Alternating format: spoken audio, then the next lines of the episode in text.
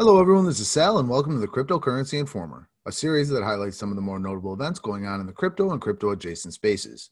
Today's episode will cover events happening the week ending October 23rd, 2020.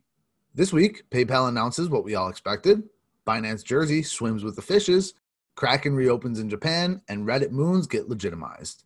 More information about all the stories discussed today can be found on talk.bitcoin.tax. The big and not very surprising news of the week has to do with PayPal. The payment processing giant has finally unveiled its plan to let users buy, sell, and use crypto for purchases, and it's going to be rolling out quite soon. According to Reuters and plenty of other news sources, PayPal will, quote, allow customers to hold Bitcoin and other virtual coins in its online wallet and shop using cryptocurrencies at the 26 million merchants on its network, end quote. The ability to buy and sell crypto will apparently be rolling out within the next few weeks. As for using crypto as a payment, that will be happening early 2021. Following that, PayPal will expand these services to Venmo. This, of course, is a huge deal for mainstream crypto adoption. PayPal reported 346 million active users in the second quarter of 2020, and Venmo reportedly has over 50 million users. Now, as with any development in crypto, there is indeed some negative feedback surrounding this announcement, and perhaps the negativity is justified. As of now, it seems as though PayPal users will have little control over their crypto, so no transferring the crypto in or out of your PayPal wallet. Of course, in the world of crypto, this is a very dishonorable move. The classic crypto traditional saying is not your keys, not your coins, which refers to the private keys that give someone true ownership of their cryptocurrency.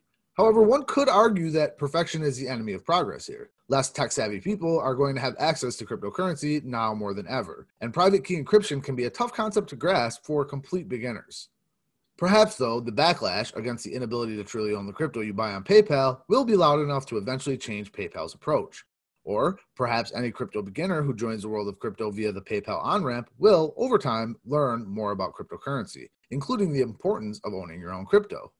Either way, it's impossible to argue against the effect that this level of mainstream adoption will have on the cryptocurrency ecosystem, which has been already thriving for quite some time.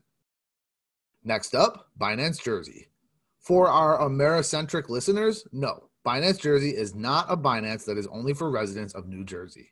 Binance Jersey was created to expand Binance's presence in Europe and, quote, currently provides secure and reliable trading of pounds sterling and euros with Bitcoin and Ethereum, in addition to asset management services to users, end quote.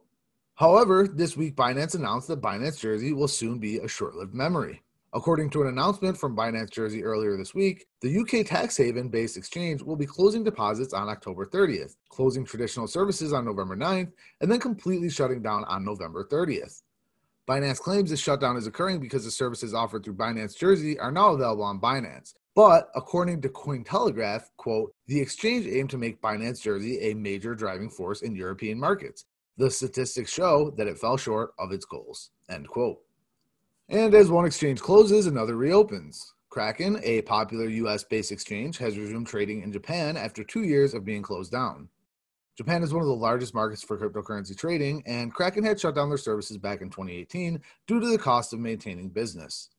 On Thursday, Kraken announced that they are resuming services for Japanese residents, including spot trading for Bitcoin, Ethereum, Ripple, Bitcoin Cash, and Litecoin.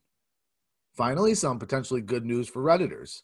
The cryptocurrency that is gained for posting quality content or being a bot that spams not so quality content on the subreddit r/CryptoCurrency has been officially listed on the price aggregator websites CoinMarketCap and CoinGecko. For those unfamiliar, the coin symbol is moons, and they are currently trading at around 6 cents a moon as of recording, although they only have one market currently, HoneySwap. There are some guides on the subreddit that explain how to trade your moons right now, as they aren't yet a crypto that are on all major exchanges. Will they eventually be?